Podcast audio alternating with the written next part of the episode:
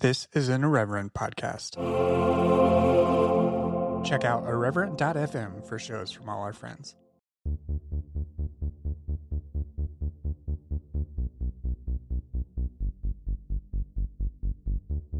Hello and welcome to Exvangelical, a show exploring the world inside and outside the evangelical subculture. I'm your host, Blake Chastain. My guests this week are the Twisted Sisters, a podcast that spun out of the Inglorious Pastors podcast. The sisters are Becky, Callie, and Amanda, and they each share parts of their stories. We even get to nerd out a bit at the end. Though because this interview was with three people, the runtime is a little longer, but it's totally worth it. You'll want to hear the stories these women have to share. You can catch their show by subscribing to the Inglorious Pastors podcast on iTunes and elsewhere. And speaking of iTunes, why not stop by the iTunes store and rate and review our show? The last one was left in January and it's getting pretty lonely, uh, and it's a great way to support the show. You can also support the show directly via Patreon for as little as a dollar a month. $1 gains you access to the private Facebook group, and there are extra rewards for higher pledges. You can learn more at patreon.com slash exvangelicalpod. You can follow the show across the web. We're on Facebook, Instagram, and Twitter at exvangelicalpod. And you can follow me on Twitter at brchastain. I'm going to also include links to all of the Twisted Sisters uh, social links as well in the show notes. All right, let's get into it.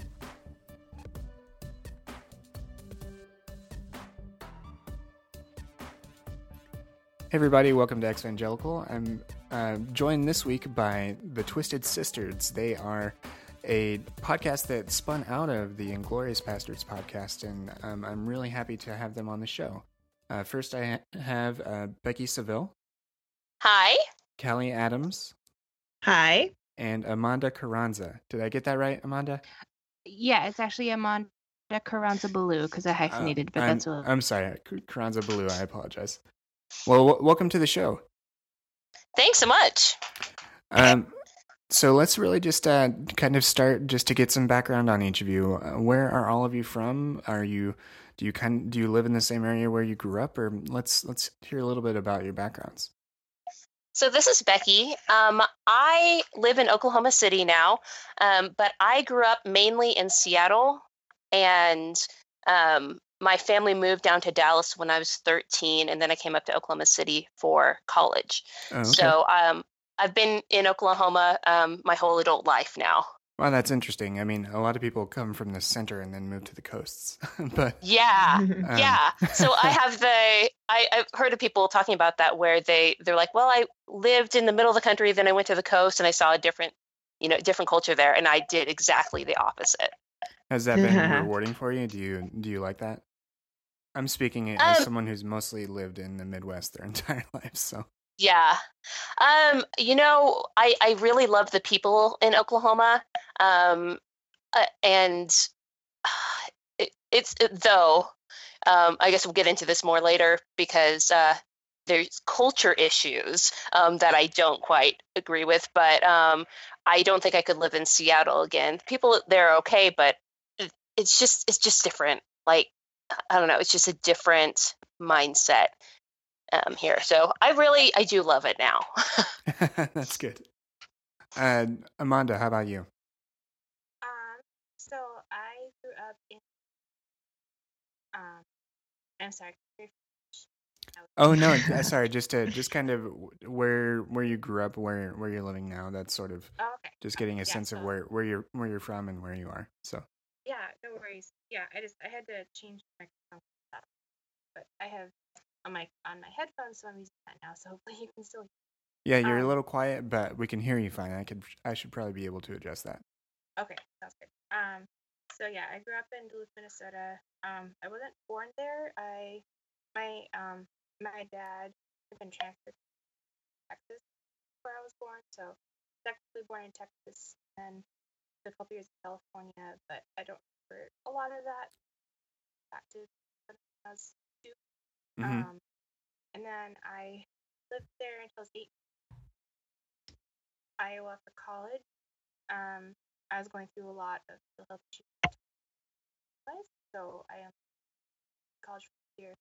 Um, went back to Minnesota, and then I met my husband Christopher on eHarmony.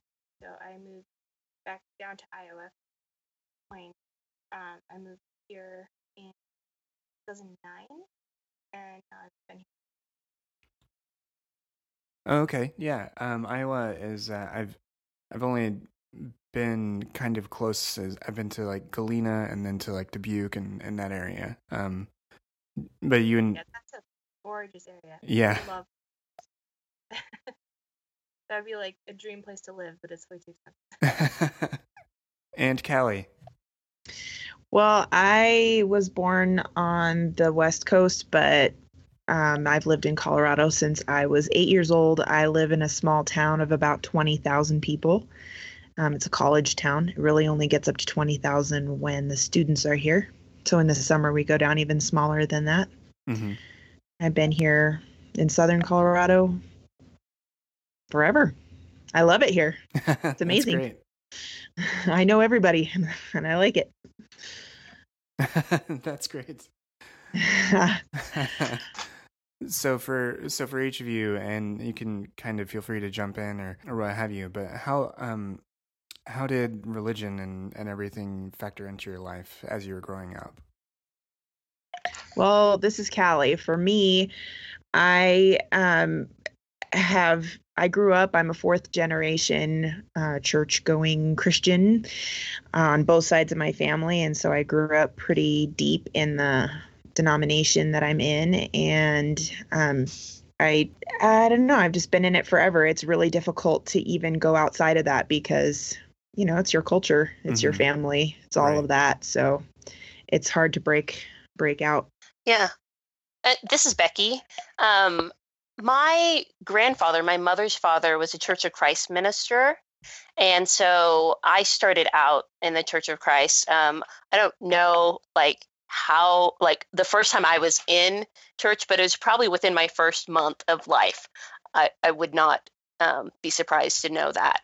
Mhm. Um, and so we were in the Church of Christ until I was about seven when uh, my parents had a kind of a falling out with um, the pastor, or I'm, not completely sure what the situation was, but then we um, bounced around a little bit, went to Foursquare Church for a few months, um, and then found the Nazarene Church.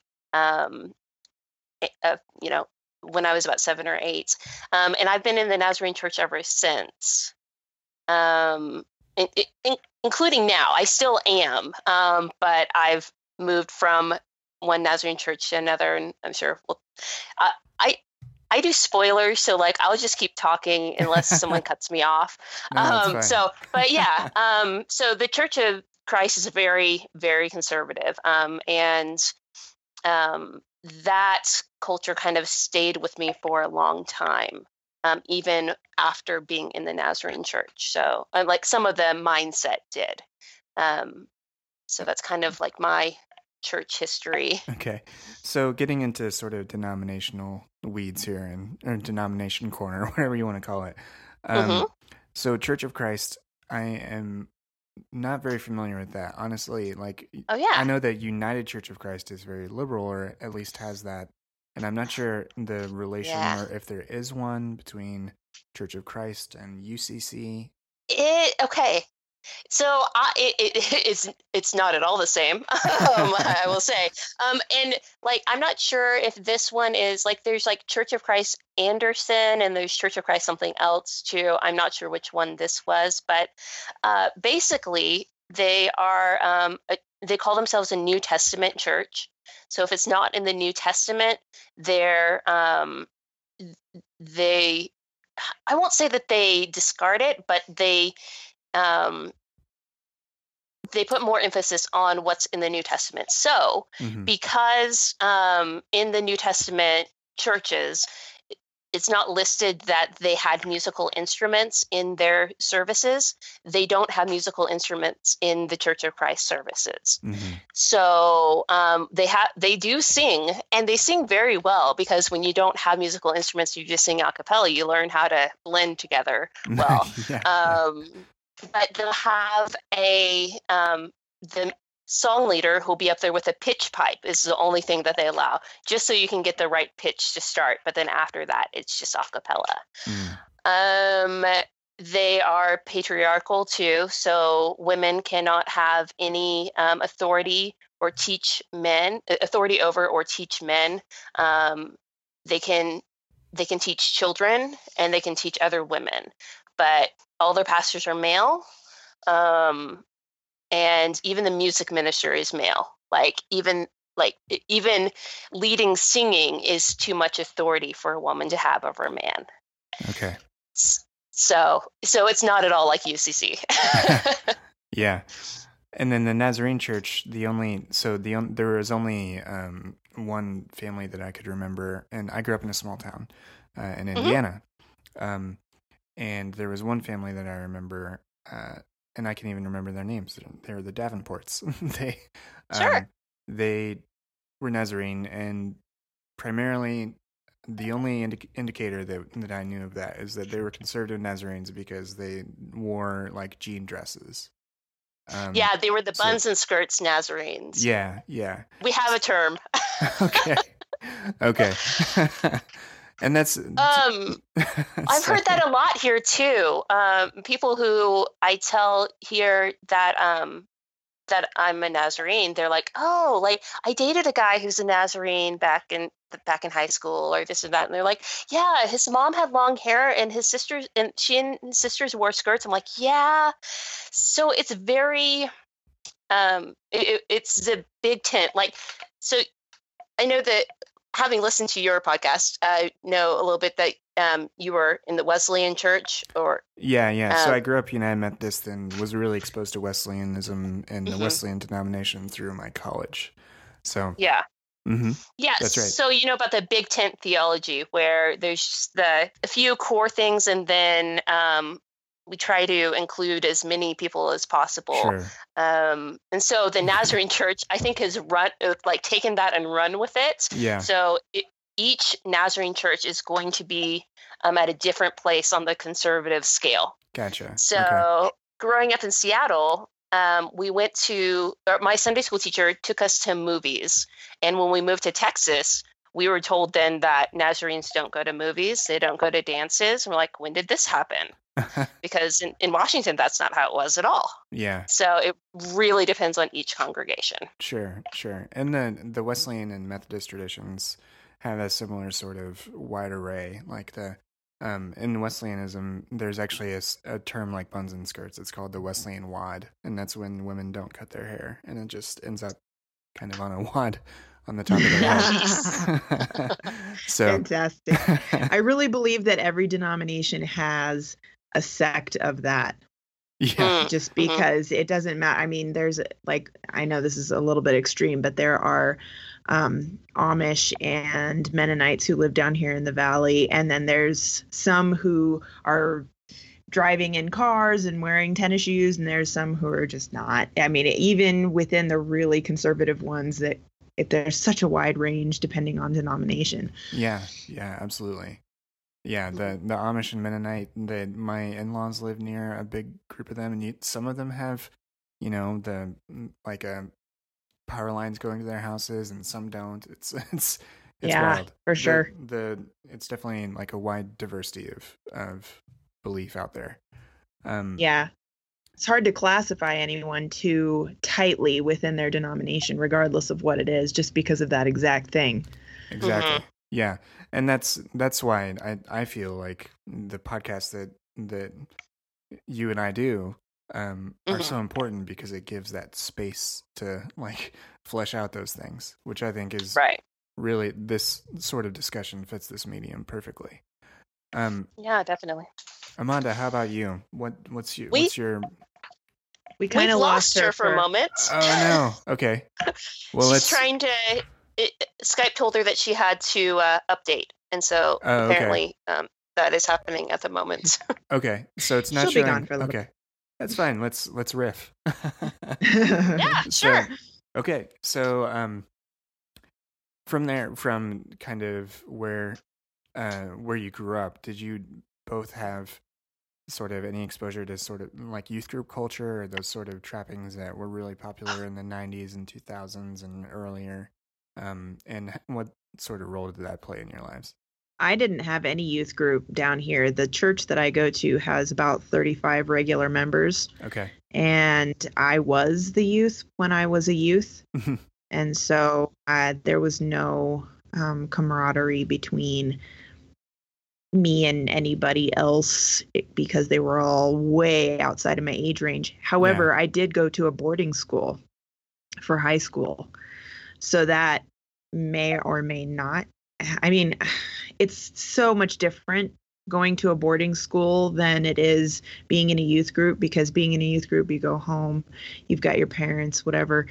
At a boarding school all the rules are the same for all of the kids and you have no parents to supervise you at all. You just have teachers and people who live in the dorm with you. Hmm and when you're 14 years old and trying to figure that kind of stuff out it's interesting. It's very interesting. I think boarding school is a good experience for me i'm not sure that i would send my kids to boarding school Okay. Did that boarding school have like um religious teachings or was it? yeah it was a denominational Oh, it was a Boarding school. denominational school. yeah Okay. So did it in that sort of environment did it have some of the things that other people might associate with um, youth group like maybe like different exposures to uh, purity culture or being Oh, definitely. Definitely. That's one of the episodes that we're hoping to do on Twisted Sisters is just Mhm. to talk about um, purity culture and how it was presented and how maybe we would like to present it differently in the future Mhm. so Mhm. that so that it has a different um, so you don't you don't put so much emphasis on that holy diamond of virginity and maybe maybe emphasize you know emotional relationships a little bit more Yeah, I'm the one unmarried sistered, um, and it, I'm in my 30s, and it still affects me. um, so yeah, I, I definitely remember youth group culture. Mhm. um, I, I now some of the more horrific things, especially when it comes to purity culture, like the chewed gum and stuff like that, that didn't happen. But um, It did at my high school. did it? they, they Oh, totally gosh. Did that. Oh yeah, Yeah. and the glass of water that they pass around to everybody. Oh, well, man. that did happen in biology class in high school, though. Like we did something like It- that for. it's a much think- better biology experiment than it is a Bible class. Oh just well, saying. yes, yes. yeah. But um, oh man. yeah. Oh gosh, yeah. Um, I remember thinking that, like, it, I, I remember thinking that I wouldn't date anyone unless I was going to marry him. Like, why why date someone? Why date a guy if I wasn't going to marry him? And now I'm like, that's just ridiculous. Like, how did I? How how is that a thing? But um, I, I understand parents trying to protect their children, Mhm. but uh, we need like common sense education, not like oppressive Well, stuff. but remember, for our parents, that was common sense. I, mean, know that's true. Older, you know what I mean? We're actually having to completely re educate ourselves if we're going to do something different in the future. Which I can't believe I'm getting into this right now. We should save it for our own podcast.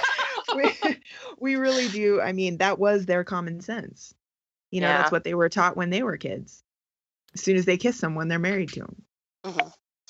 And and it probably was just a different. I mean, different time period, different opportunities, and I don't know. Maybe It is. It's a different culture. It was a different culture then, and it's a different culture now. Mhm. yeah. And we have to be willing to change our our teaching and our understanding of culture as we go along otherwise we just uh, that's part of the reason why it's so difficult to stay in the church because they they change so much slower than the culture they don't lead the culture they they don't even really follow the culture they stay so stuck they're so stuck Absolutely. They hold on to the culture with ropes pulling backward and like trying. Right. Yeah. they have to be dragged along with the culture kicking and screaming That's Yeah. Yeah, that's definitely true. I um I I talked to Stephanie Drury recently, and she wrote all the she wrote a lot of posts for her site Stuff Christian Culture Likes years Oh ago. yeah, yeah, yeah. She she I wrote started that. following her on Twitter. yeah, she's she's uh, hilarious and awesome. Uh, she used to have this like satire blog that was part of her online, you know, persona and everything. But the thing I told her, and which is totally true, she wrote those years ago, and they're all still true because nothing's changed within evangelicalism. Yeah. Which I think is, uh, you're it's totally it's a completely like valid point you both made like the the the culture just doesn't change. The the church culture and the evangelical culture in particular just wants to stay c- cemented. And that's Mhm. how they feel uh, they're being a witness. But um but things like this where where you are you know still processing and deconstructing things in your 30s um that are Yeah. relative to this and i'm just i'm positive because it's been 100% this case and anyone I've talked to about this that women and girls bore the brunt of that. Um, Yeah. and, and it's, it's total bullshit. Um, Yeah, it is. It really is.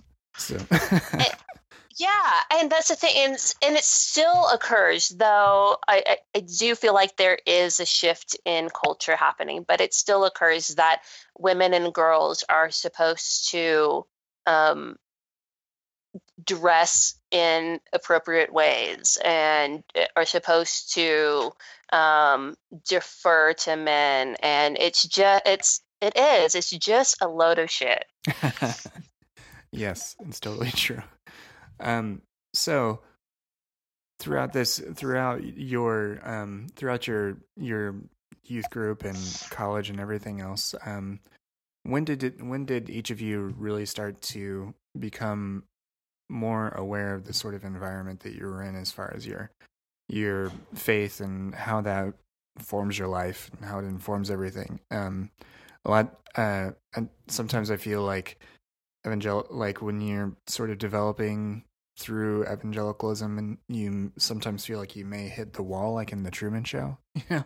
Like there's, Mm, a, there's like a boundary there that you didn't know was there until you hit it. Um but was there anything in particular that sort of brought you either of you to that point individually? Or was it more of a more of a combination of a number of different things So for me, nothing happens quickly. Like I, I don't know if you know anything about the Enneagram, um, but I'm a five on the Enneagram. So a person who likes to um, research and gain knowledge and just like soak in knowledge before making a decision about anything. mm-hmm.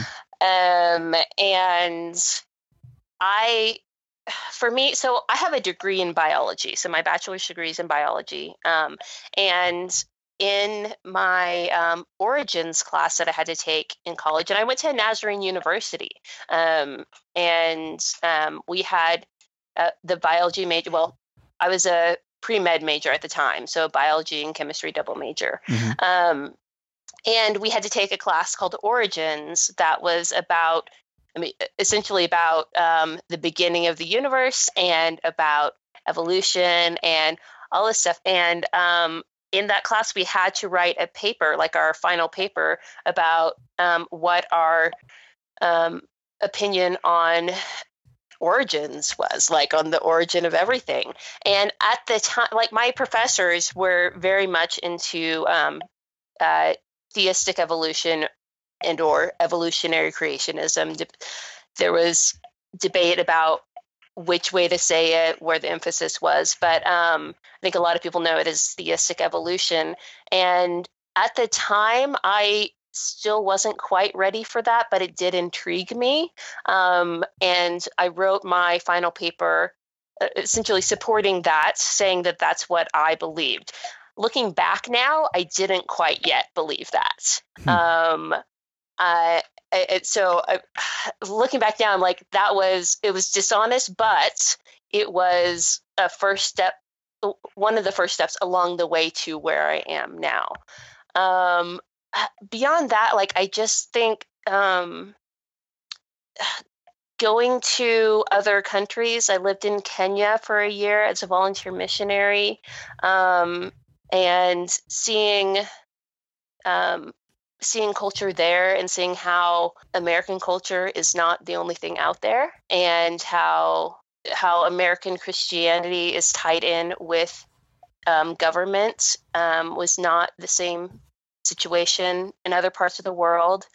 Um, and so I think just little little things along the way just kept um, chipping away at the at the um, artifice that I'd built throughout the years, or Mhm. had been built for me. Yeah, In the beginning, man wondered to himself, why, oh, why are we here? And yet, with each asking of this question, the answer would become even less clear. Overwhelmed by fear, distraction took its place. And so it was in the world's first shelter that we began the human race. The human race to fill up more and more empty space. Oh, how we loved the human race.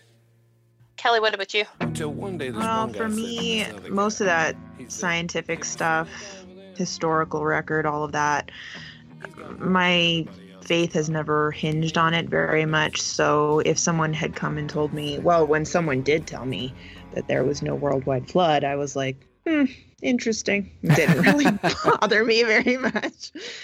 Yeah, you find Um, Kelly is different. It has a much different background than Amanda or me.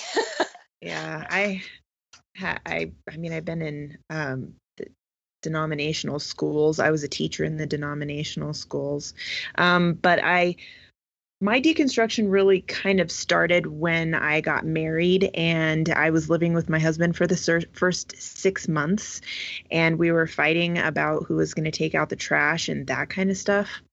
And I went to a counselor by myself, and he basically asked me a lot of questions that brought me around to the realization that I couldn't earn God's love. And then after that, all the other bricks started to come out because for me, I'm such an achiever and I felt like I needed to earn my way into heaven and earn God's love. And it just felt, I don't know, I just felt very, uh, like I needed to achieve. And all of a sudden, I realized I didn't need to achieve. And it was kind of a slow burn for about 11 years and then last year it kind of uh, my sister got cancer and everything else started kind of falling after that. Prayer has always been one of those things where i was like why are we praying? I don't even know why we pray. Praying doesn't make any sense. And so uh really with you on started to deconstruct yeah i just started Oh, me to too. deconstruct the idea of prayer and then and then I started listening to I got super frustrated with the construct of the church and that kind of thing. And then um, started listening to the liturgists, and then it was an explosion. The slow burn stopped there, and it hit the powder keg, and then and now I'm really deep into my deconstruction. Although, fortunately, I've always been an, an annihilationist, so I never. I think that's what kept me from questioning whether God even exists or not, because I've never questioned whether God exists. I've always known He exists, um, and I never even questioned that. And I think annihilationism is the only thing that kept me on that. Oh, okay. Hmm. So annihilationism being the the belief that people that don't turn to God just cease to exist, right? Instead Correct. of instead of there being a hell, those There's no people just- eternal conscious hell in my Right. belief system. right? Yeah. Mhm. Um, so so that's uh, so that, that's very interesting as far as where where you began was this um, coming to terms coming to terms essentially with with God God as love instead of God as like a, a rule or a rule keeper and like a yeah, um throwing the stick out because you're never going to measure up. hmm Mm, yeah. yeah and so you said i mean it, it was this slow sort of development over time and then then you know through this se- series of events that's when things really just started to you would say negatively you would say spiral or you know or Yeah. um but Yes. it's not really necessarily uh a negative thing um it's not Right. necessarily easy but it you know it's also um it can also be really beneficial how i mean well, I would say more lately it's been very difficult because I live in the same town with my family. My husband's been in the denomination his whole life, and so have his parents and all of his brothers and sisters. And so, with me saying, why do we go to church again? I'm not really sure what this is all about anymore. Mhm. Mhm. Why do we Um, have a pastor? uh, yeah, the why do we have a pastor has been really hard, which is difficult because I love my pastor. He's such a nice guy. I just don't know why he's a pastor and not just my friend. It's so terrible. Um, and I feel bad because it's his job, but I'm trying to figure out what exactly is his job. Um, I don't know. There's just so many questions that I have now, and it definitely I I don't always know how to ask those questions without hurting the people who I've grown up with and loved and are Mhm. in my culture. yeah. I don't know how to ask the questions without being antagonistic. So That's extremely difficult. instead of me asking questions, um, how how about what are some of the questions that you have? Like, could you share some of those and like what sort of questions you're, uh, you know, you're running into and how you're how you're trying to process things? Like, what what questions are are coming up for you right now? Well, I mean, prayer was definitely one of the first deconstruction things that was really antagonistic against, you know, when I say, well, is there really a worldwide flood? They're like, we don't know. It doesn't really matter. And so it that's okay. But when I say, why are we claiming this promise so that this person gets healed and they don't get healed? You know, why do good things happen to bad people and bad things happen to good people and all of that? when I ask those questions, then that's when I start to get the the eyebrow raises from people saying, you know, don't screw with our constructs because we like them and they make us feel all fluffy inside. that's really Mhm. difficult. So the prayer thing has been very hard. Like, what's the purpose of prayer? What's the purpose? Why do we ask for anything material?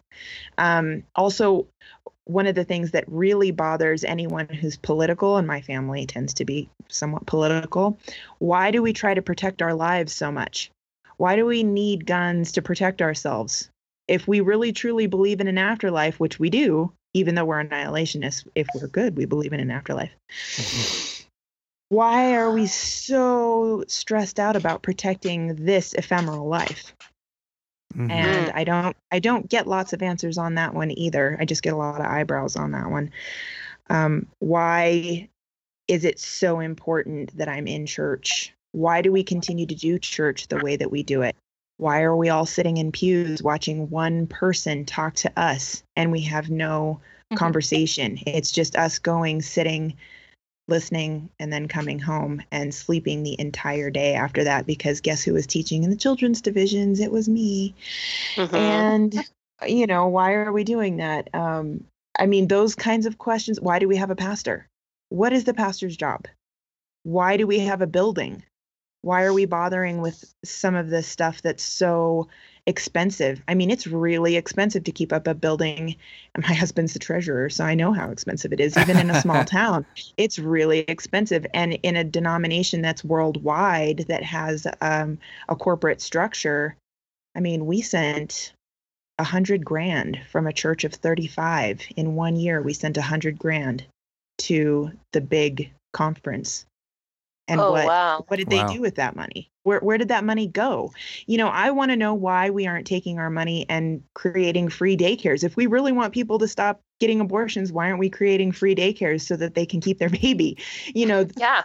These are questions that i have and i get the i get the eyeball well you don't know what the church does for us no i don't And that's and that's and the that's problem. I sad don't that's know. really sad i should know yeah. I mean, these are, I mean, so I have questions that are theological, but I also have questions that are practical.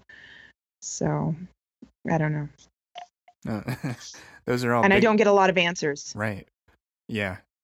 And that's and and that's ex- exceedingly frustrating when when you're looking people in the eye and asking for those things. I'm sure, um, Yeah, because it sounds like you have a close knit community, but you don't have. we people. do.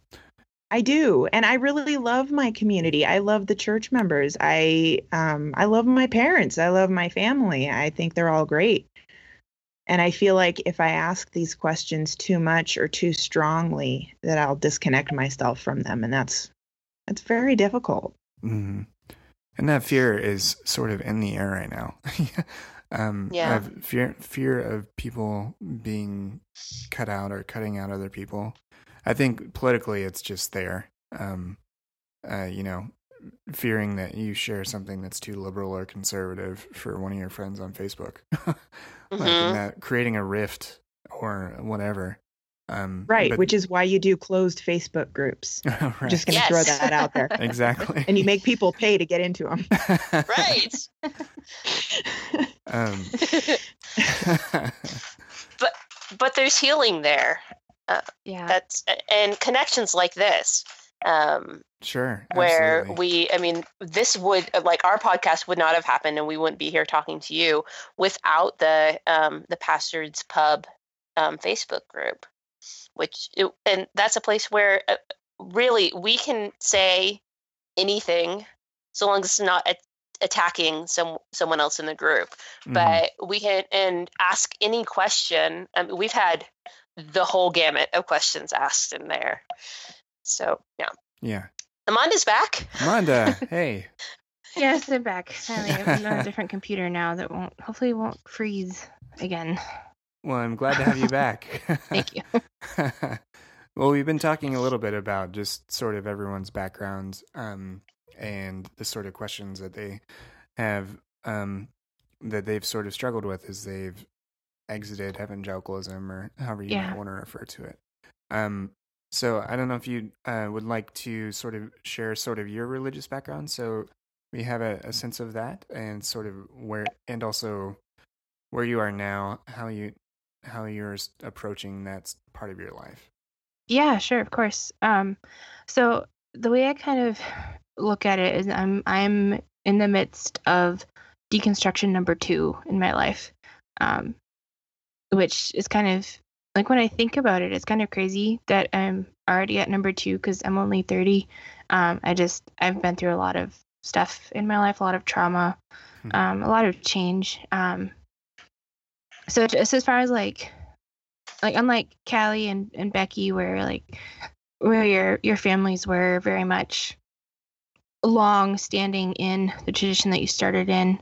Um, my my parents both um, started going to the church that I grew up in when they were in college because it was actually a new church and they were college students. Well, my mom was at least. My dad was already out of school, um, and then that's that's kind of how they got connected to this church because it started as like a like a college Bible study and then became a church of of its own.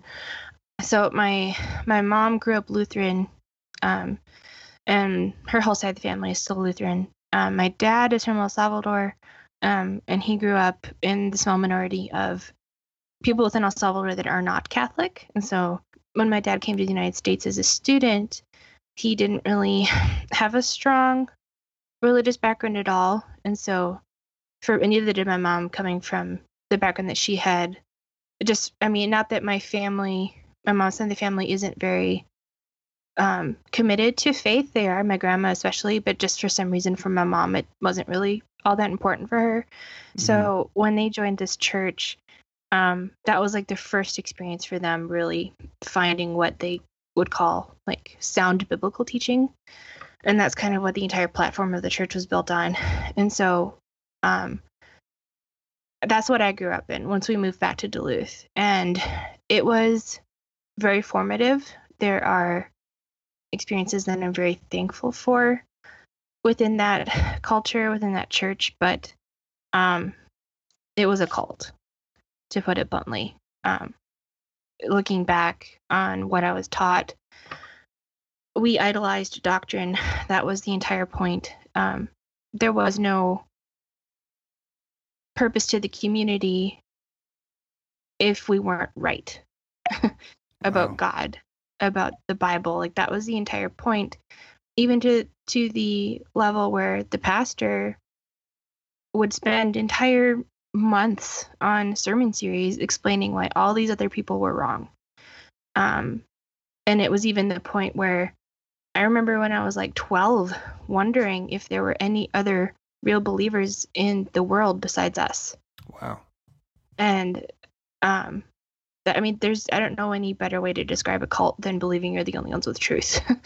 and so it's not like it was a cult where you know like we had to, you know, give all our money to the church and like women couldn't wear pants and you know it wasn't anything like that. It wasn't what you think of when you think about those like crazy cults that get on the news. But we our entire lives were still controlled by what this pastor told us was doctrine. And he was the only one that we could be sure was interpreting the Bible accurately for us. Hmm. And we couldn't trust our own ability to believe the Bible because, you know, the heart is deceitful above all things and des- desperately wicked. And anyone that's listened to our podcast has heard me say that. That's Mhm. the only, that's the verse I know better than any other verse, even more than John three sixteen. Wow. And so that that was my first deconstruction was deconstructing out of that environment. Um, and I, I almost like deconstructed out of that environment into evangelicalism because we were so fundamentalist and so conservative that even the average evangelical wasn't, you know, a real believer to us. Mhm. so like getting out of that church and discovering people like Beth Moore and Francine Rivers was liberating for me because it was the first time I was exposed to women's voices that had strength and power wow. outside of just being, you know, a submissive wife. Not that they don't believe that. I I mean, I can't speak for them, but that was really really powerful for me reading um, Beth Moore's book Get Out of That Pit. Um, Hmm. So within the last couple of years, I've started actually deconstructing my faith, which I didn't really do the first time. um, and so now I'm asking more questions like, is God really God? is there a hell? What does it mean to to live a life that has meaning? Um, and um, I actually go to a Quaker meeting now, and Oh wow. the thing that that drew me to that was um there's no pastor um i not I, I don't have anything against people who find or i don't have anything against the concept of people who do find meaning in a congregation where there's a pastor. As long as it's healthy of course. It has to be healthy. Mhm. it can't it can't be it's not going to be healthy if anybody up front is telling you you have to listen to me or you're not going to be pleasing god. But Right. for me i don't think i could ever be in a church again with a pastor. I've just got way too much baggage way too much trauma yeah. with that. And so that's kind of where i'm at now. Um i really um started the beginning of my faith deconstruction through Gungor. So kind of similar to Callie with the liturgists, but um, I just I discovered Gungor first, and I love their music so much. Um, I followed them ever since I first heard Beautiful Things, and um, and then of course once I found out that Michael Gungor was doing a podcast, I started listening to that. So then I found Science Mike, and then I started following Science Mike religiously on Twitter, and then when his book came out and he was like retweeting anyone that was interviewing him, I saw the Inglorious Pastors. And I was like, oh, that looks interesting. So I listened to his episode. And then I found out there were three ex pastors in Indiana. And my husband's from Indiana. And so I was like, oh, we have to listen to this. And so like I like binged their podcast and I made my husband listen to an episode and then we both joined the pub and it's just that was back in October, late September, early October, I think. So it's just kind of uh, spiraled from there. And like my like six months ago, if you told me that I'd be podcasting, that I'd be doing this, that I'd have that I actually have real friends, like Mhm. yeah. I would That have been you- like, how? what? that, that you would drive for hours and stay in someone's house and she's not even there. yeah, I know. That we would drive down and stay in someone's house in Oklahoma City to go to a, a wedding in Dallas, Texas of people that we'd never met. It's just oh, it's just crazy. Yeah. Um and I don't know if people know that story, but Yeah. well, I mean, that sounds like an, an um, just a harrowing journey that you've been on. Um, I know the journey is like a you know Christianese thing, but yeah. but No, but I mean that but that life story is I mean, I, given what you went through, um, and this the upbringing that you had it, and I'm glad that you found something like a Quaker meeting that gives you the space to ask the sort of questions that you need to ask now.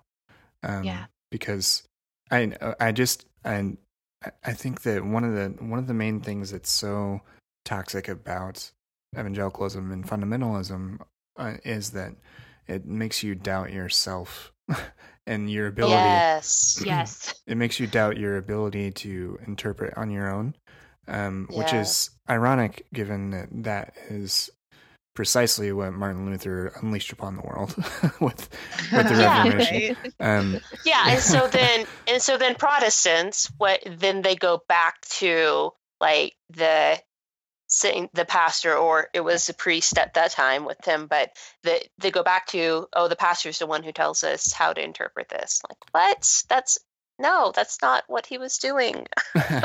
right and so i mean it there is I, I i believe that there's a role for seminary educated people um Mhm. but it but that role is not to uh, to make another person lesser and to sub- Yeah. uh to sub- to sublimate their will and their understanding and their ability to interpret something even the own Mhm. the their understanding of the world um Mhm. that is It's not to Yeah. be the mediator. right Like they're not a mediator between you and God.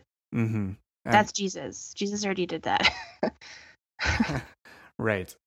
Yeah. Yeah. So, um, so it sounds like you're you're all in this place that you are anything and anything and everything is sort of on the table and up for negotiation. Is that a fair characterization for um for you, or are there some things that you have um that you've carried through your your your faith journey that you still feel um is like a bedrock or some sort of something that's steadfast? Is there something For me, it for me it's it's all up in the air. um, I uh, yeah, I um have uh, I'm not uh, I'm even past where Kelly is, where I'm not even sure if there's a heaven. Um, I'm quite convinced there's not a hell. I'm not even sure if there's a heaven anymore, and I'm i'm okay with that Mhm. because uh, I I can't prove anything about the afterlife, but I can observe life now and I can see how I can make life here better for um, the people I come in contact with and for myself too.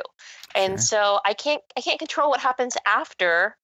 All I can control is here. And that's that's fine with me now. It, it hasn't always been. Like I was one of those kids who was afraid of afraid of going to hell and um the the Chick tract things oh yeah i remember those growing up those those are crazy things. Things are Um, disturbing. yeah they are. Um but and i guess even my view of god has changed a lot too. Um we were just talking about this in the pub today i think and um i my view of god is more of the like the animating force in in the universe that um, causes life to be and connects all of creation. So more that than um, a, a sentient um, being. Mhm. Um, so yeah, yeah. I mean, I'm I'm pretty much up for a lot of things now. yeah yeah and I, I i there are i i think there are christian rationalizations or or like traditions that that can even fit that you know they're Mhm. um the new creation being being not something that that this whole world is being burned down but actually jerusalem descends and god comes with us and that is what is being that's what happens Right. in revelation at the very end it's not it Yeah, doesn't it doesn't all burn it's actually being redeemed right now and also Yes.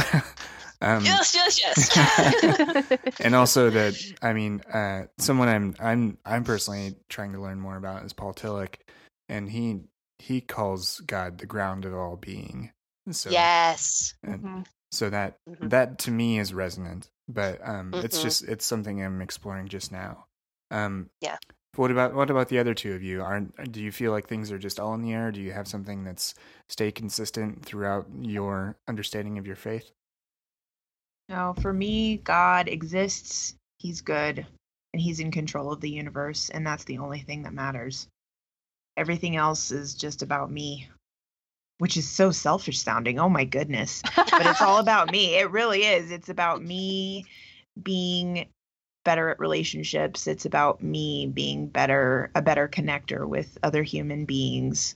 And that's really all it is. Mhm. Everything else is semantics. hmm Um, I think for me, kind of both and neither, like between Becky and Callie. Um, I- I guess for me, I just I spent so much of my childhood and formative years obsessed with the afterlife, um, obsessed with the rapture, um, what would happen, um, and just and with so much fear, not for myself, because one thing that I was raised to believe is that once you're saved, you're always saved. There's nothing you can do to lose your salvation, even if you were to like walk away completely and live as if you never were a Christian.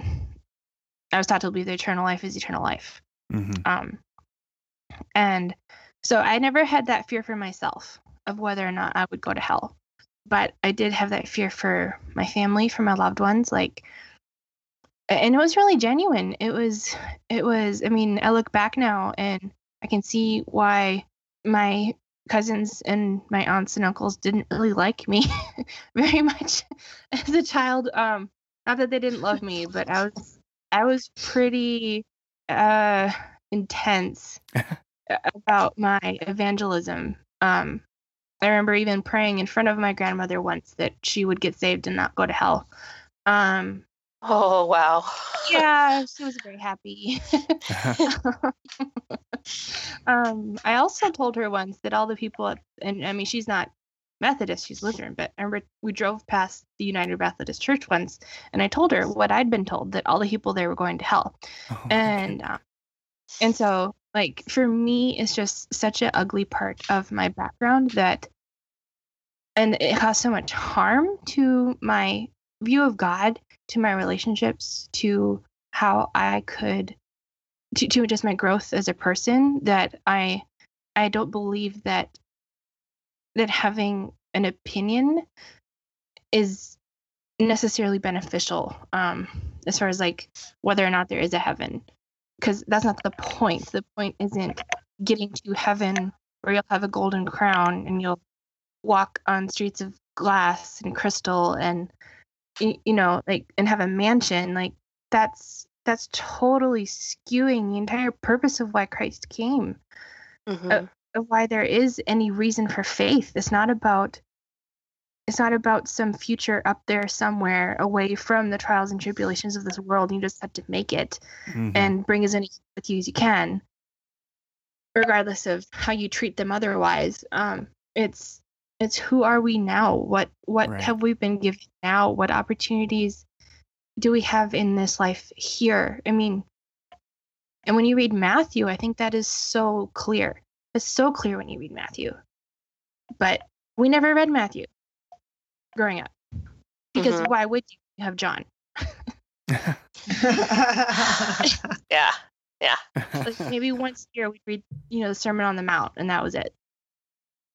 Be, so like for me it's just I really don't like spending my time thinking about heaven and hell anymore because when I don't I don't believe in hell anymore. That's completely antithetical to my to how I I now believe in God. And like I have to believe that God is good that the divine force of the universe whatever who he she it is they are good and if they're not good I I, I can't accept that I just can't accept that because Mhm.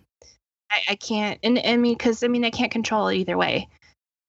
If if the divine force isn't benevolent, isn't good, then you know we're all just playing a game that we're all bound to lose anyway. Which I guess it's kind of morbid to think about it like that, but I don't usually think about it like that.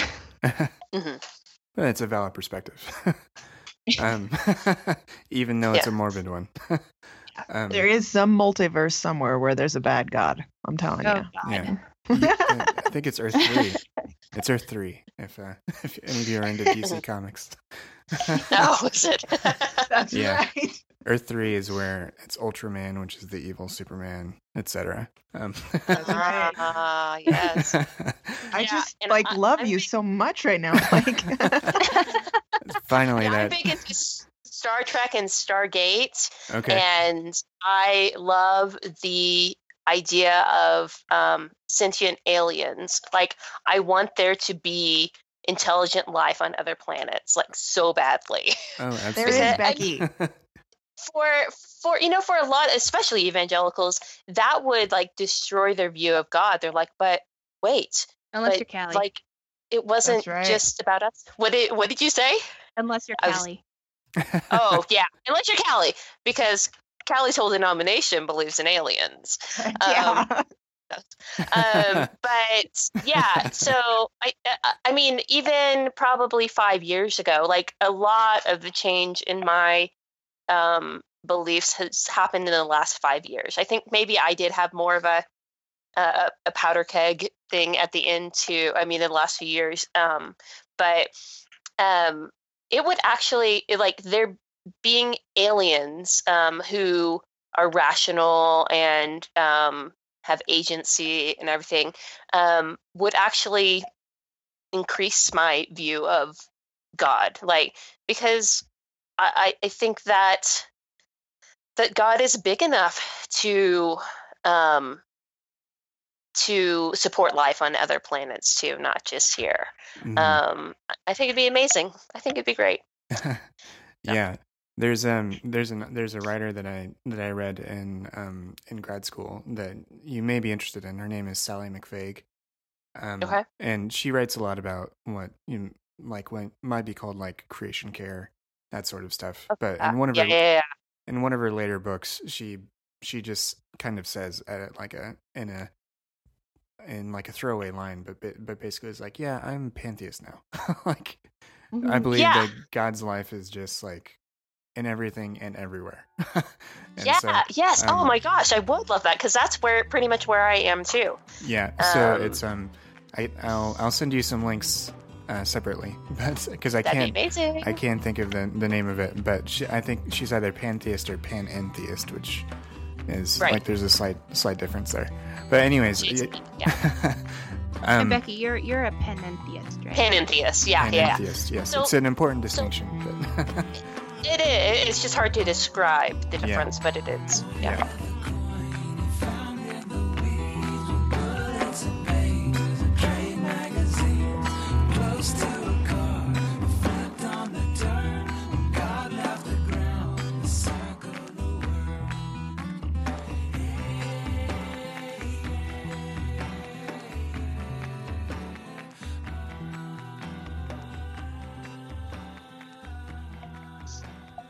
So, um, Yep. since both, since all of you um, at different points, uh, um, two of you have mentioned that you've had these sort of powder keg things, and then Amanda, you've gone through two different cycles of this. You know, working through your your recent history and everything. Um, in light of all of that, I I definitely want to ask all of you how you're processing just the complete upheaval that we're seeing politically and culturally as a result of the election and sort of all the the nastiness that that we're seeing um especially in the name of evangelicalism uh Mhm. and it's been definitely extremely disheartening um from my perspective um today uh we're recording this the the Monday after the Muslim ban um yeah. and PRRI just did a um, a study or a poll, and two thirds of evangelicals support the Muslim ban, um, and that sort of stuff So disgraceful. So brings a lot. It, it is. Um, but as yeah, so this is where I'm, I'm I'm sure you may have noticed in some of my other episodes, like if I get carried away with a thought or I start thinking about something, I start to stammer, which is not great for for an audio show, but it happens. um, I say um, so, like yeah, all those all things, kinds of things. all those things. Uh, All the things. anyways, uh, I did. I. How does all of that sort of factor in for for all of you when when you're going through all these other things? You uh, you're processing whether the value and role of a pastor, um, all these other Um, things that that come into the political and and gender and social and sec and like sexual identity and all these other things. They, I, because of the way evangelicalism teaches us, it's kind of all or nothing. You have a way to to Yeah. live, Mhm. but then Yeah. you sort of discover that there's all these other ways to live too. So, uh, So I have an interesting story. I was on an airplane yesterday and saw I flew with three and we were on like this little eight seater and there were three girls from LA who were like screenwriters or something and they were they're from LA you know LA is so far removed from Colorado and the reality there is so far removed from Colorado and I'm a conservative so I'm the most conservative person in the pub I think and Probably, yeah. Yeah. yeah, I think definitely.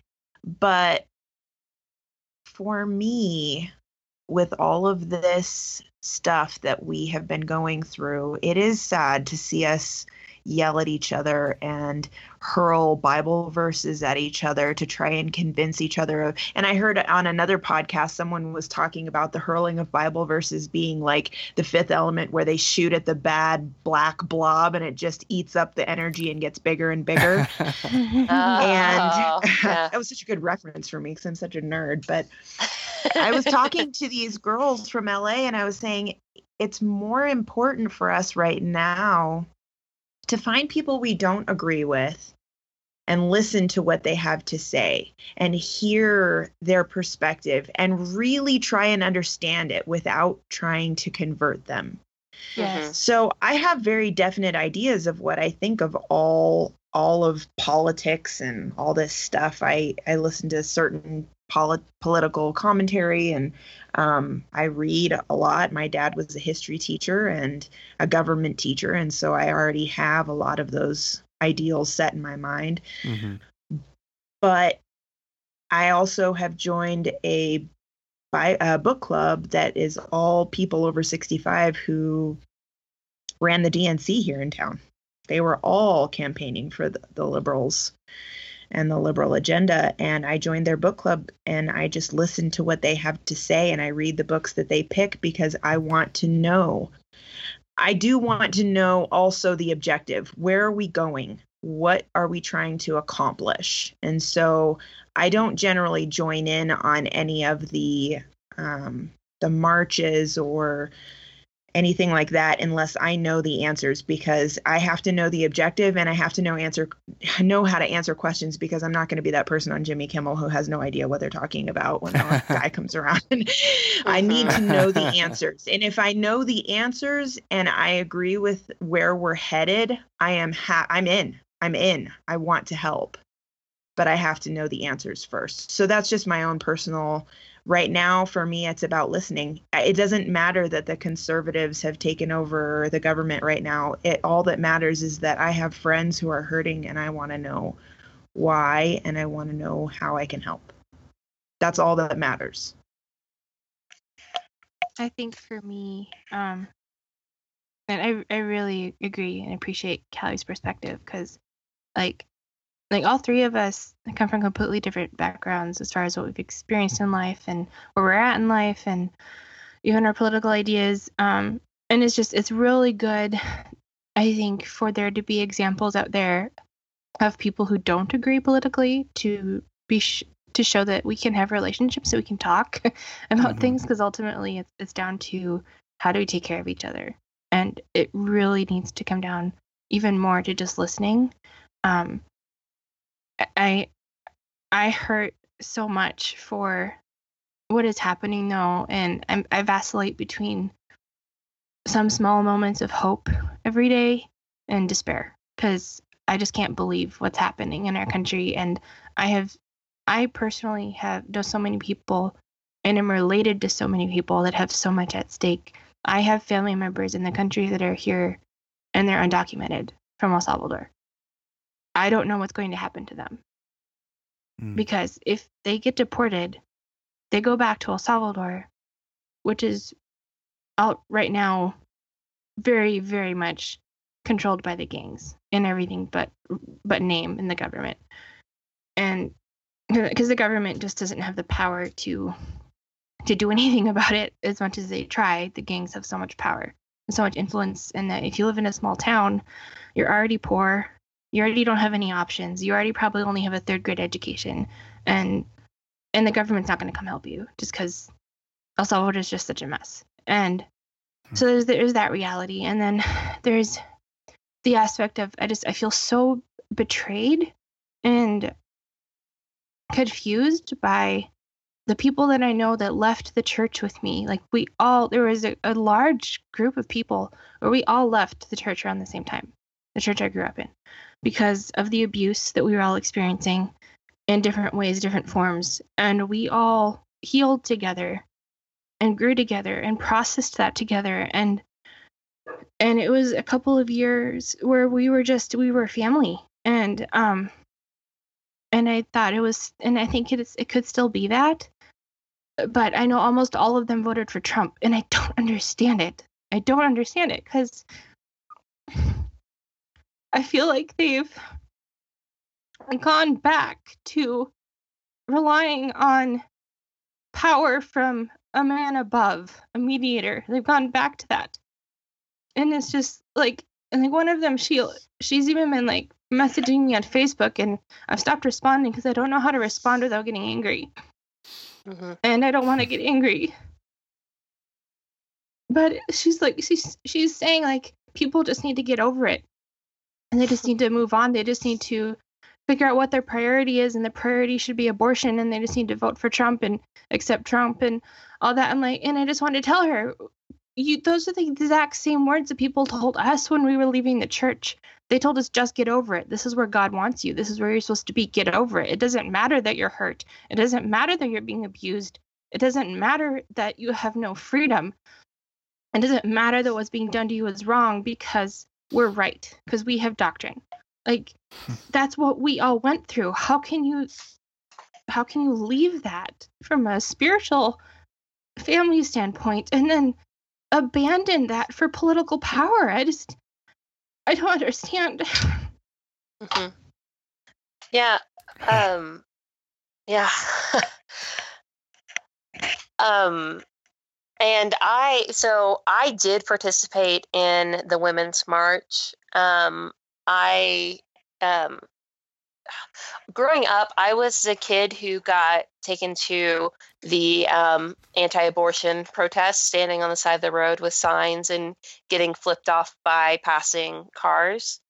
Um, and yeah, yeah, I, I mean, I clearly remember that. Um, it was very scandalous because like the first time I heard my mom say crap was a big day. Like we were like, what? That it, where did my mother go? Like she never like that was swearing to us. So um yeah and um I so um the pastor just had a live recording in Indiana. Um I guess it's it been was it a week ago now? My goodness. Yeah, I know. Um, only a week. only a week. Well, Um, and I went to that. I drove 12 hours to go um, because they're like the pub has become my family. I mean, I I still am on good terms with my immediate family, like my sisters and brothers-in-law. Um, I'm good friends with them, and they're all amazing, wonderful people. Um, and many, and kind of half of my mom's family were spread out throughout the country, so we're all very um, uh, oriented toward our our region. so I have family in um, in Oregon and in Washington, and then family in Texas. Um, and they're very much Oregon and Washington, and they're very much Texas. And so, and I'm still mostly I I still consider myself a Washingtonian, even though I've lived in Oklahoma for um, the longest that I've lived anywhere. Um, and I, um, so I had that same thing that you had, Amanda, but it was my cousin who was messaging me oh, um, yeah. about about um, not voting for the baby killer and um, all these things. And like, I ended up having to block her because she was direct messaging me on Facebook. I'm like, post whatever you want on your on your page. Um, that's fine. Like on your on your wall, that's fine. Do whatever you want there, but don't tag me don't direct message me because that's crossing a line. Like, it, it whatever you want to say, great, but don't include me in it. Um, and that didn't happen. Like she wouldn't stop. So, um, I, but anyway, so I went to the pastor's live and on, um, I think the day before I realized, oh, like I really wanted to go to, to the march though. And one of the um, other ladies in the pub, she um, posted in the pub saying, "Hey, does anyone want to go? Anyone who's going to be here in Indiana want to go to the Indianapolis March with me?" I'm like, "I do. I'm glad someone wanted to go." So um, Jen and I went. Um, it was amazing and great, and um, I, um, like, uh, I'm now the one who's who um, I, I feel like I need to use my um, my middle class whiteness privilege that I have to um, amplify voices that don't have as much privilege as me. Yeah. And if I can go out there in march for my LGBT friends, um, for my um, African American friends, for my Muslim friends, for who, whoever um, does not have um, as much privilege in this country as I do, then I'm going to do that. And I go out and I march for my nieces who um, are like, they have good parents, but um, my as their aunt, my goal is to provide a better future for them. Mm-hmm. Um, I, it, gosh, it was only I think it was only within the last few weeks that I've been able to actually listen to someone who voted for Trump. Like I just I can't I just don't even understand the 81% of evangelicals. I I just I don't. Like I it just does like if you are voting because of your evangelical beliefs or your Christian beliefs, I just don't see how he was even viable at all. Yeah. Um, he wasn't and, viable. I didn't vote for him either. He's a yeah. crazy person. Yeah. I'm sorry. Yes, exactly. yeah, yeah. And the and the the thing is, like, yeah. I, what I'm struggling with now, what I'm struggling with now is that I I, I, I don't believe that this is a Christian nation, and I'm I'm glad that it's not because I don't want to live in theocracy. I've I've seen what happens there, and I don't want that. Um, but I'm also like find myself going back into the same the same mindset of well yeah but like i can't but we can't have so and so as president because that's like not Christian. I'm like, well, no, I don't uh, like if I if I say that I'm okay with um, a a Hindu being president or um, a Buddhist being president or a, a, Muslim being president, which we haven't had yet, people. But um, um, then why why would it matter? Um, uh, and sure. so something that I'm struggling with now is um, reminding myself that my it that my responsibility as a um, as a believer, such as I am, um, is to, or I guess I'll say as a follower of Christ, because I still am that, whether I um, claim any kind of Orthodox Christianity, I'm still a follower of Christ. Um, then Christ did not um, use political power. And my um, responsibility is not necessarily to use political power to advocate for the um, oppressed.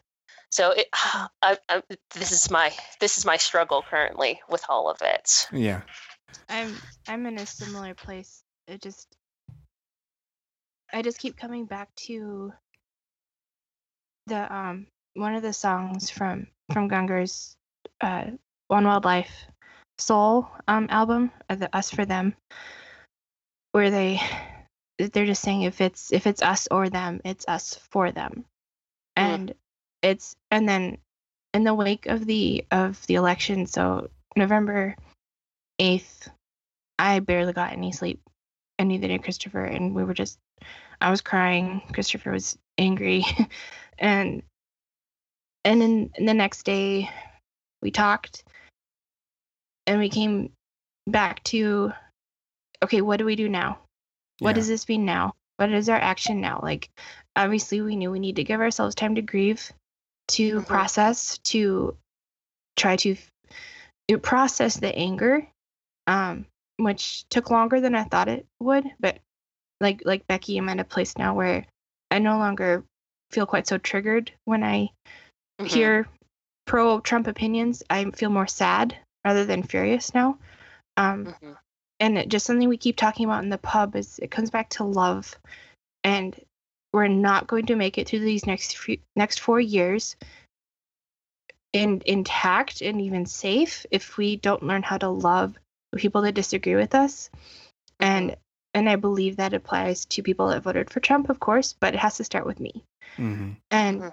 so Christopher and I landed on this this phrase that we've claimed and even as so much that we got it tattooed on our arms um uh, love will be our rebellion Hmm. and because That's that's, the because we're we're we're we're we're rebelling against Trump. Don't get us wrong, we're rebelling, but we're not rebelling out of hate. We don't want to. We we want to rebel out of love, and that means love for each and every person that we come across, regardless of whether they'll accept our love or not.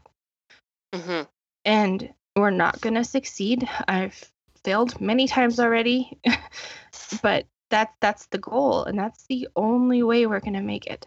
hmm Yeah, I think yeah, y- you're all in in different places um, and come come at this from different experiences, but I that that through line of of compassion and love is definitely something that I feel like we all need to have. Um, one thing uh, that I think I shared on on my own just personal Facebook uh, shortly after the election is that we're all going to have have to have thicker skins and more tender hearts than Mm. um, Yes. than than what uh, to really make it to make it through this um, because it, it feels like an ordeal. It's going to be a four year ordeal to get through this. Yeah. Um, but I think everyone, your your listeners and everything are are in for a great um, great show to listen through because you all have such interesting perspectives. Um, just uh, and for you all to be coming at this with different um, with different takes and and different personal experiences, uh, but yet um, both all advocating to listen and to learn and to love. Like those those things are all essential to to have any sort of progress. So Absolutely. so it's going to make for a great a great show for all of you um and to bring it back to the fifth element spoiler fifth Absolutely. the fifth element was love if you remember that movie Yeah. if you remember Yeah. that movie that is the fifth element that saves the entire universe So- Yes. Yay. We should Yeah. all watch The Fifth Element. That's what we should do. Yeah, I absolutely agree. Especially since I've never seen it before. Oh, my god! I totally spoiled I it for need you. to. I've, I, Yes. It's like on my list. Like, I mean, people have spoiled it for me like long before now because it's been out so long. But like, Oh. yeah, I need to see it. It, it wasn't me this time though. But no, um, no, no, no, no. your very next chance, you must. You must. You must. oh yeah, yeah. it's a great it's a great movie so Mhm. I've actually never that's seen The that's Shining kind of, either. never seen what i'm sorry The Shining either. That's okay. another one that's Oh. like on my have to watch list. that yeah that that movie was um one of the movies that my wife and I went to one of our first dates on. Um, oh, really? Like we went to well we went to we went to a so we were breaking the rule at our Christian college and watched a rated R movie yeah. off campus. Scandalous. Anyways, so uh, where I actually wanted to um, sort of wrap things up and and end on a higher note is actually to borrow something from your show, which is to talk about um, things that that you're fangirling or about uh, about or that you you think are um, you think are uh, are cool that's going on. Um, I one thing that I saw in the news actually that made me think of that made me think of your show and also think of uh, a Doctor Who reference is that um, Oh, uh-huh. there's so there's a uh, today or within the last couple of days, Elon Musk, the head of Tesla and and SpaceX and everything, launched this dream that he has now to build tunnels under LA. And I guess there's already a hole in the ground. so but he wants to Uh-huh. Oh he wants to build tunnels under LA to alleviate traffic. And there is a great Doctor Who episode where yes, gridlock. yes, that Yes. Oh, yes. Where the One of entire, my uh, favorites. where the entire everybody lives their entire lives stuck in traffic. Yeah. Mhm. Um, Oh my gosh. well, was it's a great episode, though. Yeah, it, it sounds horrible, but it's amazing. I know. Yeah. yeah, it's Yeah. it's it's a it's a very good episode, and uh, so um so anyways, that is was something that I actually just thought of as I was uh, reading and also listening to to one of your shows uh, leading up Mhm. to our uh, leading up to our discussion tonight. Um, but how about how about you guys? Are are are any of you into anything um, recently? Anything that has Jason Momoa in it. Don't tell my Oh, husband. yeah. you... I'm with you on that, Kelly. Oh yeah. I know. It's uh, it started with Stargate, and then it Yep. just went crazy after that. I didn't even know he was in Stargate. He's He was in Stargate Atlantis, Oh Oh, yeah. okay, so he's Yeah, so not the water- original- Yes, not the original Stargate um, series. Movie well, not series, the yeah. movie or the original series, but then there was a spin-off called Stargate Atlantis Okay. that he was on. Yeah. So Aquaman is like a natural progression for him. Heck Yeah. yeah. Oh yeah, yeah. He's in all kinds of stuff that's cool. Now he's in a Netflix original called Frontier, and oh my gosh, yeah, I'm totally watching. That that is in my list. I will have to watch that now. Tell me what you think, Amanda. So there's another Netflix series that I just watched recently called The Three Percent. Have any of you heard of that one? I mean, No. Netflix- Uh, also in it's my list. Portuguese. yeah, it's, it's Portuguese. Portuguese. It's kind of like a, uh, it's definitely a dystopia, um, and Mhm. it's um, kind of like the Hunger Games ish. So it's like all the there's a there's a society called the offshore, um, and where only three percent of people live in a utopia. The other ninety seven percent uh, live on land or on the mainland, and they have to compete once they're hit like eighteen or twenty one um, to try to become part of the three percent. It's uh, Oh, so it kind of sounds like combo of Hunger Games and Elysium. Uh, yes, I think so. Uh, I I haven't seen Elysium, but it's very similar. Like the rich live on their own. Yeah. yeah, yeah, yeah. District Nine is better, but yeah, Elysium's good too. my brother's married to a Brazilian woman who only speaks Portuguese, so I was watching it in Portuguese. So I'm gonna just throw it out there. I didn't catch as much as I probably should have to really understand the plot, but I have seen it. I'm assuming Yes. it has subtitles on Netflix. Yes, it does. It does. Because I speak a little Spanish, but I don't speak Portuguese. yeah, you'll you'll you'll catch some of the commonalities between Spanish and Portuguese, but yeah. I'm trying to think what I um am fangirling about. Like, I finished um reading the Harry Potter series um for the first time. Um, what? yeah, yeah. uh, it was about. Uh, it was a few months ago. I think maybe right before we started the podcast, or maybe a little after we started it. Um, I yeah, finally, realize that was your finally read first him time. because again, that was one of the things from growing up. Like, uh, uh, it's Oh, about totally. magic. It's a Yeah. handbook. Can't- What? Yeah. Satanic. So and Yep. and then so it started out with that, and then it was like, oh, those are kids' books, blah blah blah. blah. So, um, but so many people who I respect, um, and I res- respect their opinion and uh, love it, and so I'm like, okay, I gotta read it. And my nephew was right at the right age, and so he was reading it along with me, um, that's and so we discuss it. Yeah. Um, though he did read them faster than me because he has more time. um, but I know for real. Um, and one thing that I that really um, hit home for me was I am I'm a I'm a blood traitor. Like I, I've gotten my DNA Mm. tested, and I am very white. um, my it, it, it came up as 100% European, um, and I am a proud blood traitor. I'm that's just that's just who I am. So um, yeah, I don't know. That's probably getting it back into like kind of the sad thing, but I love Harry Potter, so we'll just go with I love Harry Potter. Didn't you love it I like how it. it's okay? It, the Chronicles of Narnia were okay because, you know, it was C.S. Lewis. And The Lord of the Rings was okay because the author was a friend of C.S. Lewis. C.S. But Lewis, Harry right? Potter was absolutely no. No Yeah. Harry Potter. Yeah, yeah, yeah. I Has- agree. Oh yeah, we watched the BBC. how many, how many times did you hear Uh, it has no redeeming value? Yes, yeah, exactly. We Or watched the BBC um. C, uh, Chronicles of Narnia growing up all the time. That's the, yeah. Yeah, yeah.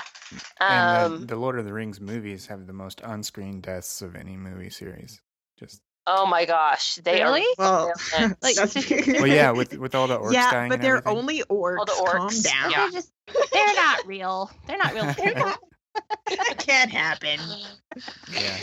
Well, But there's yeah. always there's always an exception for uh, for violence, not sexuality, but violence. Yeah. Right. we- yeah, not sexuality and not magic, but violence is cool. Yeah. You're not allowed to procreate, Well- but Children, kill it's all you not. want. it could be Yeah. related to spiritual warfare, which was the thing that was Mm, taught at my school. Even though Tolkien was very clear that he hated allegory. Yep. Um, He hated allegory. He was so angry when people tried to do, you know, apply allegorical meaning to his books. He's like, no. Mhm.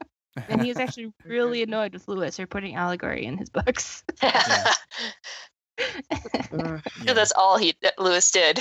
yeah. He, oh, Tolkien. Unless it was nonfiction. yeah yes tolkien was also very like i mean obviously they were really good friends but he was annoyed with the fact that lewis um mixed his mythologies together that Oh, he that he like like pulled from different mythologies for his books tolkien didn't Yeah. like that he's like Yeah. no purist. Tolkien, Tolkien was another on another la- wavelength. You know, he wrote his own fake language and Yes. created Yeah, a mythology.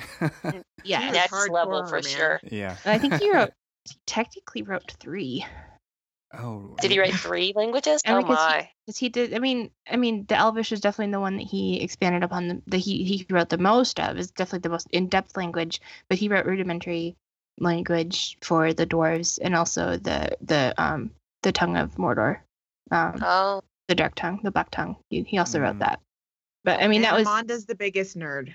Amanda's the it's biggest nerd. true. Yeah. I, okay I've- i was part of a lord of the rings like rpg forum like message board forum for like three years okay, that's. I mean, I've read the Silmarillion, but I haven't gotten that far. I actually I it- have not finished the Silmarillion yet, it so you is got a me. drag. I've started it four times. I Yeah. understand. it's a real like, drag. like I don't recommend it. I, I, I don't, I don't really know why I did it. You Oh read the part about Beren and Luthien, and then skip the rest. Okay. Um, So, all right, but that's like not actually the thing I'm like nerding out about right now. Um, like that's just like always there. Just, like, Lord of the Rings. Just, it's just always there. It's just part of who I am. I mean, like if you listen to our first episode, you know that my email is in Elvish. Um, but uh so like right now what i'm geeking out about is um gilmore girls because um I, I never actually made it all the way through the show when it was on tv and so now that it's on netflix i'm watching it again so like i finished the first season i'm almost on the second season and now i have to wait for christopher to catch up and so Oh he's my catching up nice. That's great. Okay, I'm just gonna say it, Amanda. Watch Mrs. Kim and see how many times she mention, mentions the Adventists. Someone who was a writer was an Adventist. that makes oh, sense oh yeah. Oh my Okay. gosh. just uh, yeah she's i have problems with mrs kim like i understand that she wants to protect lane but oh my gosh Seriously. yeah She's crazy. like at some point you have to acknowledge the fact that you've raised a daughter well and maybe you should trust her if you Yeah. don't want to lose her Yeah. completely like the prime example of how not to parent. yes i mean it's No, I amazing lane is as stable and good as she is Yeah, I, I will say though, I, I don't think this is a spoiler. I think Lane is the most well-adjusted of all of them, Yeah. even with her mother being as just ridiculous as she is. Yeah. Yes, it's true. Yeah, I mean, Rory has her own issues, and of course, Mhm. Lorelai. Yeah. I mean, I really do love the relationship between Rory and Lorelai, though. Um, and I think a big part of it is just because I really wish I had that kind of relationship with my mom, Yeah. and and it mean not that there's a lot of history there. um, Yeah. You and me both, girl. Yeah. yeah and i love my mom and i love my dad but they're they're divorced and and uh and it wasn't it was very very ugly. It was it was bad. Um and the church only made it worse. Um you know spiritual discipline and all that. And um so it's just that's kind of kind of colored my relationship with both of them since then. And like with my dad it's a lot better just because we've kind of moved on but i feel like i'm still I feel like my mom and i still have some more work to do before we can really move on as far as our relationship together goes but I have Yeah. to say, when my family gets together for Christmas and Thanksgiving, we're very similar. Just all five of us are very similar to the Lorelai Rory relationship. really? We talk in oh yeah, we talk in movie lines. We all drink massive amounts of coffee. Um, oh it's amazing we sit around and play games and eat way too much food. And anybody who wants to come and hang out with us can. That's awesome. And yeah it's a it's very similar. I never really watched Gr- gilmore girls that like religiously or anything but i did know that our family was relatively healthy yeah. most of the Mhm. time. I'm gonna go with most of the time. I feel like i have that relationship with my siblings um yeah. because like my sister and I especially, um, like the two of us were just we're super close, even though we're even though we're nine years apart. Um, but it's like it was funny. So like we all live pretty far apart. Um, I'm in Iowa. One of my sisters is in Minnesota with my mom, and then the rest of my family lives in Mexico because my siblings teach at a school there. And not last Christmas, but the Christmas before was like the one time that year where all of us were together, like all of us kids. And it was it was funny. We were at my aunt's house for Christmas, and I just noticed eventually that me and my siblings, and plus Christopher, um, because they they treat him like a brother too. Um, like the six of us just kind of moved in a in a pack, like together the whole time. nice and Oh, like that's cool. and and like we were like because we we hardly ever see each other and it was just and like and like the whole family just kind of like like moved around us and not that we weren't interacting with other people but at one point it almost felt like like a friends episode where you're at a party and they're only talking to each other Yeah. You know so kind of funny Well, I want to thank all of you for for joining me tonight. And uh, this was a great conversation. And um, now how can people find your podcast as well as wherever else you might be online? Yeah, um, you can find us on the Inglorious Pastors podcast feed. So we are on every other um, Sunday, and um, and so you just go straight to their feed, and then you'd find the Twisted Sister just within that. Nice. Um, and you can find them on iTunes and Podbean and various other locations. Um, Sure. and then to get us directly, um, we are on Twitter um, at Twisted Sisters. It's um, S I S T E R D S because it's a play off of the Inglorious Pastors. Mhm. so- And then each of us have our own Twitters as well. Um, I'm at Becky Seville. i'm at callie searching and i'm at indwelt daughter is it callie search search 79 i think it's callie it's Kelly Search Yes. 79. Yeah. yeah i keep changing mine my, my twitter the mistake and then we also have a wordpress site it's um uh, twistedsisters.wordpress.com Great. Well, thank you very much, Amanda, Callie, and Becky. Thank you very much for joining me tonight. I really appreciate it. Thanks so much. Blake. yeah thanks for having us this was fun have a good night blake You too.